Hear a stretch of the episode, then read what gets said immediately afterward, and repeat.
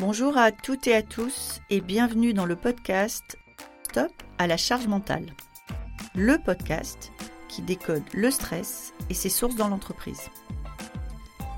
Chaque épisode est une opportunité de dire stop à la charge mentale, une nécessité pour l'équilibre de chacun et la santé de tous. Je suis Magali Siméon, entrepreneur, experte du futur du travail et maman de 3 enfants. Alors, le stress et la charge mentale, je connais bien.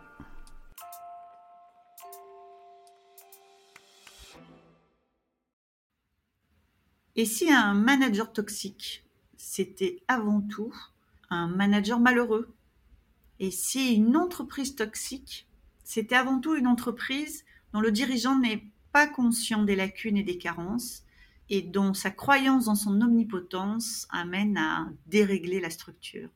C'est une hypothèse qui n'est pas inintéressante et que j'explore aujourd'hui avec Camille Fantini. Je vous souhaite une bonne écoute.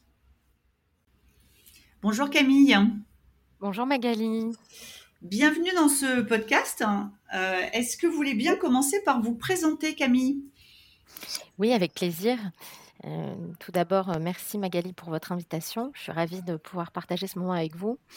Alors, pour me présenter, je suis cofondatrice d'un collectif de RH engagés qui s'appelle Arboria. Nous rassemblons aujourd'hui 40 experts et expertes de la sphère RH des 4 coins de la France. Et notre mission, c'est d'accompagner des entreprises à impact à pouvoir se structurer sur les volets RH. Donc, on va accompagner les fondateurs et les fondatrices à co-construire la stratégie RH de façon à leur permettre de pouvoir gagner en influence et adresser un nouveau standard des RH qui soit à la fois plus inclusif, plus innovant et plus stratégique. Et à côté de ça, j'ai aussi créé ma propre entreprise qui s'appelle Trecento, que je pilote en parallèle de ce collectif et avec laquelle donc j'accompagne des organisations à pouvoir développer leur créativité et leur leadership. Je les accompagne de 3 façons différentes. Globalement, j'interviens dans la conception et l'animation de parcours de développement autour du management et de la communication interpersonnelle. Je fais aussi des missions de conseil RH avec des interventions en école d'ingénieurs sur différents types de programmes. Et enfin, je coach aussi des C-level, des managers opérationnels et puis des personnes qui sont en situation de transition avec une zone de flou. Je les accompagne dans la co-construction de leur feuille de route.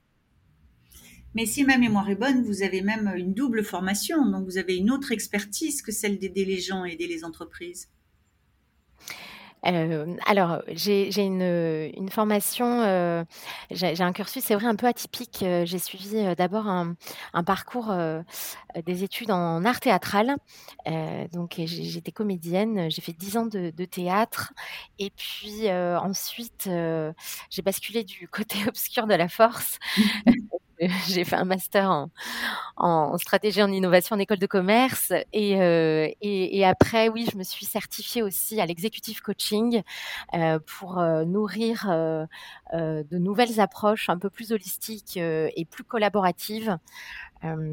Et donc, j'accompagne les personnes, les équipes avec, oui, un panel d'outils dont l'executive coaching et la posture aussi art théâtrale me sont très utiles.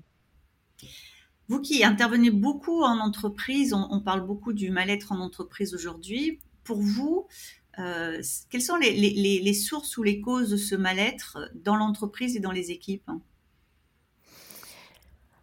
Alors, c'est une grande question, excellente question. Alors, je pense qu'il va y avoir 2 types de sujets. Il y a les sujets macro qui vont être liés à l'organisation elle-même, la culture, le système de valeurs de l'organisation, comment l'information va circuler, comment est-ce que les personnes au sein de l'organisation vont communiquer les unes avec les autres, avec quelle clarté aussi au niveau des process, des dispositifs qui vont être mis en œuvre pour favoriser la diversité et l'inclusion de chacun des membres.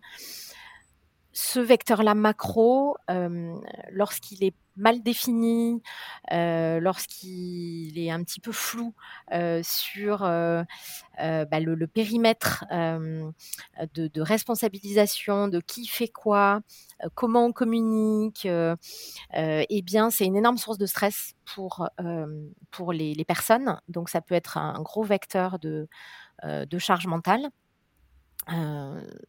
Il y a aussi la présence de personnes parfois toxiques dans l'organisation qui, malgré elles, en fait, n'ont pas vraiment conscience du poids des mots et qui vont avoir un impact très délétère sur les personnes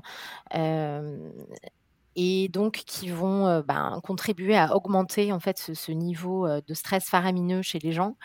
Et après, il y a tous les sujets micros qui vont être plutôt liés à l'individuel et donc ils vont faire référence à comment est-ce que je me sens au jour le jour dans l'organisation, comment est-ce que j'arrive à arbitrer entre mes impératifs personnels, mes contraintes liées par exemple à la parentalité ou à différentes thématiques comme je pense par exemple à l'hypersensibilité qui est quand même un gros problème aujourd'hui dans les organisations qui n'est pas vraiment très, très bien traitée, la procrastination, toutes ces problématiques qu'on peut rencontrer à l'échelle individuelle qui vont mettre en cause notre posture dans la vie pro et qui vont aussi avoir de l'impact sur comment est-ce que je priorise, comment est-ce que je prends des décisions et donc je crois que chacun vient dans l'organisation avec son bagage, son lot de spécificités. Et l'enjeu, en fait, pour les organisations, ça va vraiment être d'apprendre à connaître la personne, prendre connaissance de ses besoins et de vraiment pouvoir créer ensuite des parcours accélérateurs qui partent de la personne et non pas de l'organisation. Ce qui est à mon sens aujourd'hui l'erreur qui est un peu répandue au sein des entreprises et qui vont derrière ensuite permettre à titre individuel de pouvoir s'adapter et de s'imbriquer ensuite dans le projet collectif. Vous avez eu... Oui. Allez-y, je vous en prie. Allez-y. Non, je voulais juste dire que ce que j'observe par rapport à ça, c'est qu'il y a vraiment une absence de prise en compte de ce phénomène-là et du coup il y a une question sous-jacente qui émerge, c'est celle de la charge de travail qui n'est pas bien adressée je pense aujourd'hui dans les organisations et qui je trouve mériterait d'être un sujet déployé de façon beaucoup plus transparente et désacralisée parce que ça cause beaucoup de dégâts, le fait de ne pas en parler et de manquer de soutien, de ressources allouées pour pallier à la charge de travail, ça mobilise énormément d'espace mental et ça contribue je pense à générer de la démission mentale paradoxalement, vu que ça n'est pas adressé, les gens ont le sentiment de ne pas être reconnus dans leurs problématiques et donc ça crée ensuite, un désengagement tout simplement au sein de l'organisation. Vous avez un peu plus tôt dans votre propos, vous avez utilisé l'expression manager toxique. J'ai un peu l'impression que tout à coup, il y a des managers toxiques à tous les étages dans les entreprises. Mais dans ce que vous avez dit, j'ai un peu entendu que le manager toxique avait peut-être une qualification différente de celle qu'on lui donne aujourd'hui, qui est une espèce d'intention malveillante. Comment est-ce que vous voyez ce phénomène ? Justement, il faut qu'on parte de la personne. Est-ce que le manager toxique, ça n'est pas aussi quelqu'un qui n'a pas été formé ? Ça n'est pas une interaction interpersonnelle qui ne fonctionne pas bien ? Ce n'est pas possiblement quelqu'un qui n'est pas bien non plus. Oui, tout à fait. Je crois beaucoup à ça. En fait, je crois beaucoup aux lois de l'attraction. Donc, en fait, on va projeter sur les personnes nos propres biais, nos propres insécurités psychologiques. Du coup, lorsque je n'ai pas suffisamment travaillé sur mes systèmes de représentation, mes croyances, mes comportements, l'impact de mes décisions sur ma santé et celle de mon environnement, forcément, par effet miroir, je renvoie un modèle systémique à mon interlocuteur. Et donc, les personnes toxiques, pour moi, au sein de l'organisation, sont des personnes, en effet, comme vous dites, soit qui n'ont pas été formées, parce que ce qu'on observe, en fait, c'est qu'il y a quand même, dans beaucoup d'organisations, des personnes, des gens qui sont recrutés, jeunes diplômés, et qui sont très vite ensuite promus sur des postes managériaux, sans passer du tout par la case formation, accompagnement personnalisé. Et du coup, ça va poser beaucoup de difficultés dans les interactions, dans la nature des relations qu'ils vont avoir avec les équipes. Ça va générer, du coup, une zone de conflit, de tension, où comme le manager a le sentiment que ces messages ne sont pas réceptionnés de la bonne manière, il va s'acharner ou parfois employer des méthodes en fait sous stress qui ne font qu'aggraver la relation et tirer le système vers le bas. Et lui, le salarié, recevant ça, évidemment, il se sent attaqué et donc il va lui-même se mettre en posture attaquante, voire de repli ou prendre la fuite. Mais donc du coup, en fait, on est dans ce qu'on appelle en psychologie sociale le triangle dramatique de Karpman. Et donc cette zone-là, lorsqu'on y rentre, c'est très difficile d'en sortir seul. Sans être accompagné du coup on s'enferme après dans un système très énergivore qui détruit et qui fait pourrir les choses à petit feu. Ouais. Pour nos auditrices et nos auditeurs, le triangle de Karpman prend en compte trois rôles, celui du bourreau, celui de la victime et celui du sauveteur, et en partant du principe que finalement on incarne ou on endosse parfois un costume et qui emmène l'autre à endosser un autre des costumes du triangle. Et effectivement, c'est très dur d'en sortir. Si on revient à ce que vous disiez sur justement la charge de travail, est-ce que, et mes questions ont vraiment vocation à explorer, est-ce que les managers qui ont des injonctions fortes sur la charge de travail, est-ce que ça ne les met pas suffisamment en tension pour que justement il y ait de la maladresse, il y ait de la pression qui redescende parce qu'eux-mêmes ne savent pas forcément la gérer à leur niveau ? Oui, bien sûr. Je pense que c'est totalement de cette façon-là que ça opère à l'échelle assez inconsciente. Et je crois qu'on a souvent tendance à oublier en fait que l'innovation et la productivité en tant que telle, c'est d'abord un processus social. Et du coup, ça fait d'abord référence à la question de comment est-ce que je crée cette sécurité psychologique où chacun peut évoluer à son rythme et non pas à celui de l'organisation. Parce que la plupart du temps, en fait, le système de l'organisation, c'est un environnement très compétitif, très concurrentiel, avec une pression accrue. Et j'insiste vraiment sur ce point parce qu'à mon sens, c'est pas suffisamment pris en compte dans les organisations et c'est absolument fondamental d'en avoir conscience pour changer un peu la vapeur actuelle. Et du coup, les managers vont avoir une tendance à être très focus sur le delivery et l'objectif, ce qui est important, mais au détriment de la relation qui, au départ, va nourrir justement cette mécanique d'engagement et derrière de performance. Donc, c'est essentiel d'arriver à trouver ce bon équilibre, le bon dosage entre les objectifs et la performance et la prise en compte, le prendre soin de cette relation via tout un tas d'actions qui peuvent être déployées et de mettre ça en œuvre, cette prise de soin de la relation dès l'intégration, voire même pendant le processus de recrutement. Alors justement, concrètement, qu'est-ce que vous recommandez ? Parce que là, on est en train de se dire, et on est d'accord toutes les deux, qu'il y a beaucoup de situations qui génèrent du mal-être au travail, qui viennent de dynamiques interpersonnelles, mal préparées, mal comprises, et de pression de l'environnement qui met tout le monde en stress, le manager comme le manager. Mais moi, je vois bien les chefs d'entreprise vont dire un peu, c'est la vie, il faut produire, il faut avancer. Qu'est-ce que vous recommandez à vos clients ? Quand vous intervenez pour les aider justement à créer un environnement de travail qui sera plus vertueux, parce que c'est ça qu'on cherche, plus sain. Alors, ce que je recommande déjà, c'est de prendre en compte la dimension sociale avant tout, avec une prise en compte de la qualité des interactions qui ont lieu ou n'ont pas lieu, associé avec une prise en compte des facteurs psychologiques qui vont être vraiment propres à la personne, à ses croyances, à son bagage, sa façon de gérer ses émotions, ses leviers de motivation, parce que tout le monde n'a pas les mêmes leviers de motivation. Et donc, je ne peux pas adresser les problématiques de la même façon pour une personne typiquement qui va avoir un goût immodéré pour le process que pour une personne qui, elle, va avoir une aversion au process et va être plutôt focus sur la relation, par exemple. Et donc, je recommande vraiment de prendre en compte ces aspects-là. Il y a un exemple de société que je connais bien parce qu'on travaille pour eux et qui prennent justement en compte ces facteurs-là, qui font des merveilles. C'est Shodo.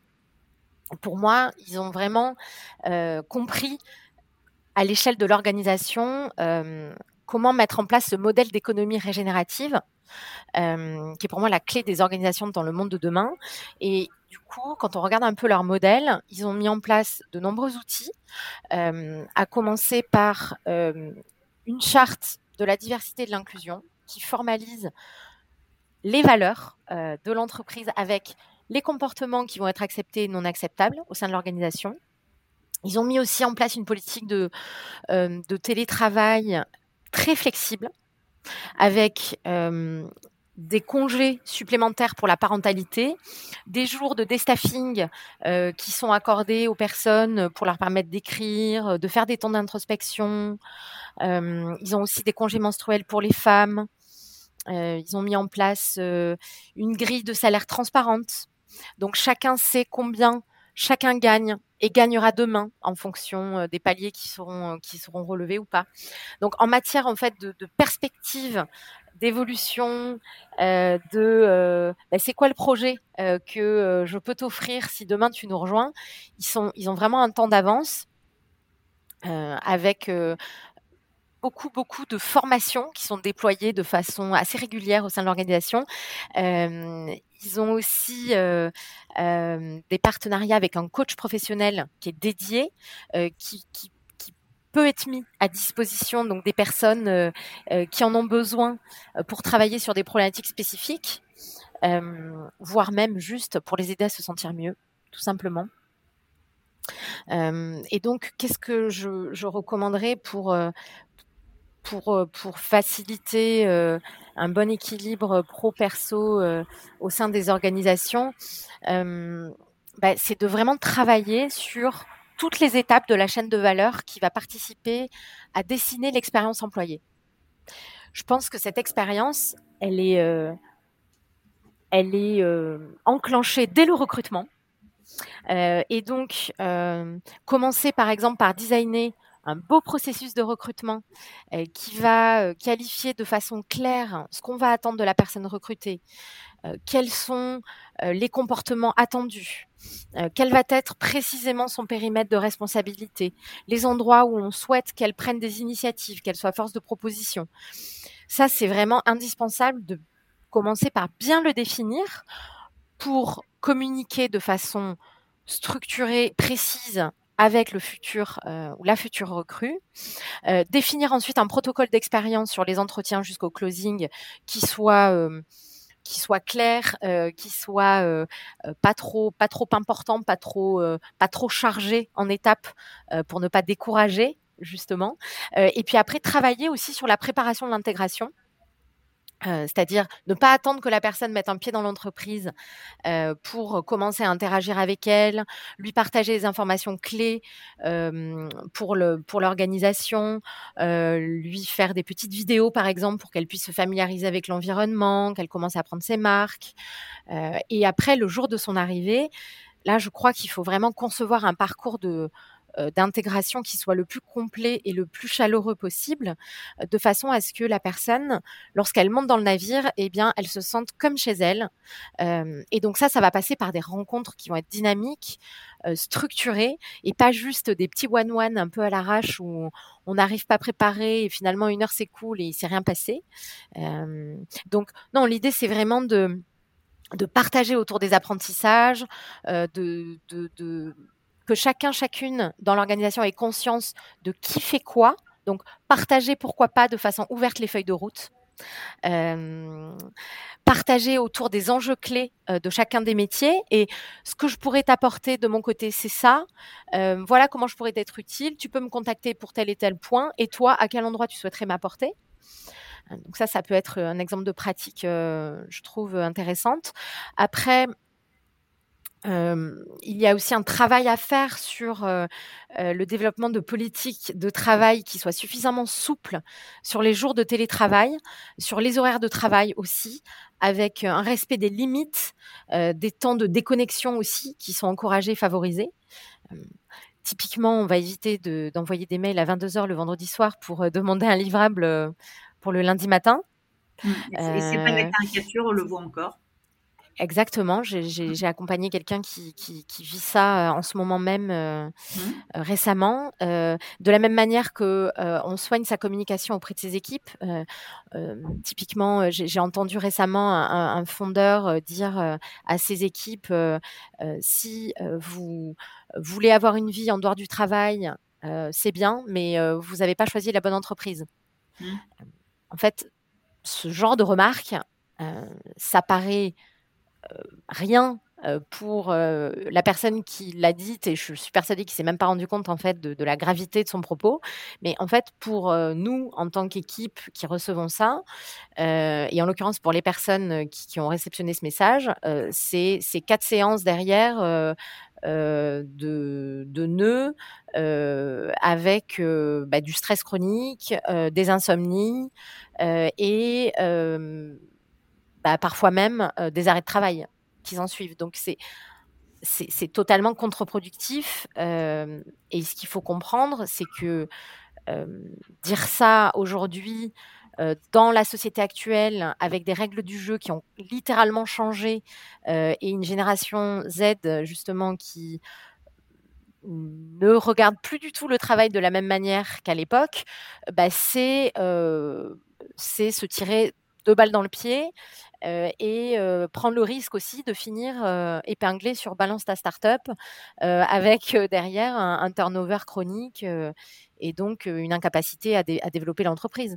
Donc ce genre de petites remarques qui semblent un peu insignifiantes comme ça à l'échelle d'une organisation, en fait peuvent avoir des impacts terribles sur la charge mentale et sur le bien-être, l'épanouissement des gens à l'intérieur.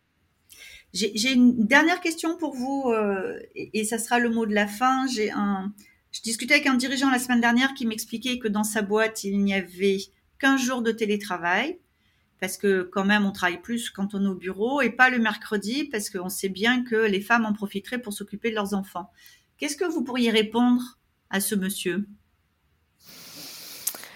Alors, ce que je pourrais lui répondre, c'est que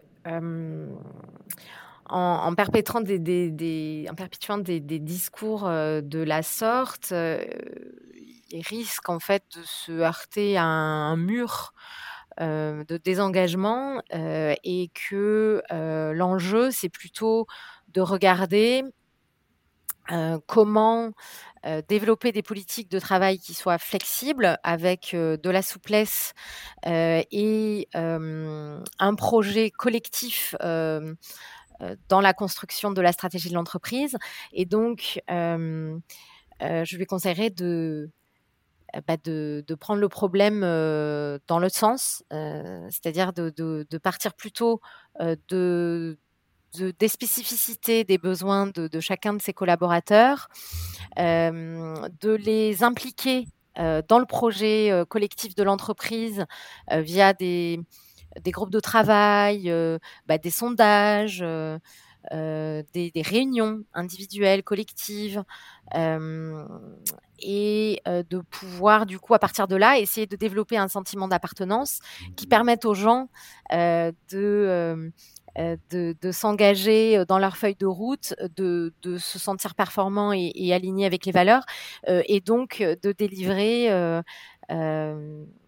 quoi qu'il arrive, tout en préservant justement leurs contraintes personnelles, et leurs besoins parfois de s'organiser différemment. Et je crois que l'enjeu, il est vraiment là, de pouvoir aussi, lorsqu'on n'est pas un bon communicant, savoir le reconnaître et pouvoir s'entourer des personnes référentes qui vont être clairement identifiées dans l'organisation et qui vont, elles, être formées à la communication, à l'executive coaching et ou à la psychologie, et qui vont permettre en fait d'accompagner les problématiques individuelles, quotidiennes des gens, pour les aider à faire baisser leur niveau de stress. Je crois que c'est aussi ça l'enjeu des patrons et des dirigeants, c'est d'arriver en fait à reconnaître là où justement ils sont en carence de compétences et ils ont besoin d'être accompagnés, de déléguer, parce que tout simplement on ne peut pas tout faire et donc il y a un vrai travail aussi de la part des dirigeants de vulnérabilisation et de remise en question de leur dynamique égotique. Je crois que ça, c'est un vrai travail qui doit être fait, qui est fait dans plein d'organisations, mais pas suffisamment, je trouve, adressé chez les dirigeants. Eh bien, merci Camille, ce sera le mot de la fin. Merci pour tout. Merci beaucoup Magali. Merci beaucoup d'avoir été avec nous aujourd'hui. Cet épisode vous a plu ? N'hésitez pas à me laisser une note. Envie d'en savoir plus ? Abonnez-vous directement depuis votre appli de podcast préféré. Et si vous souhaitez me confier votre histoire sur le stress en entreprise, contactez-moi via notre site Lily Facilite la vie. Le lien est dans la description. Je vous donne rendez-vous la semaine prochaine pour un nouvel épisode de Stop à la charge mentale. Merci et à bientôt.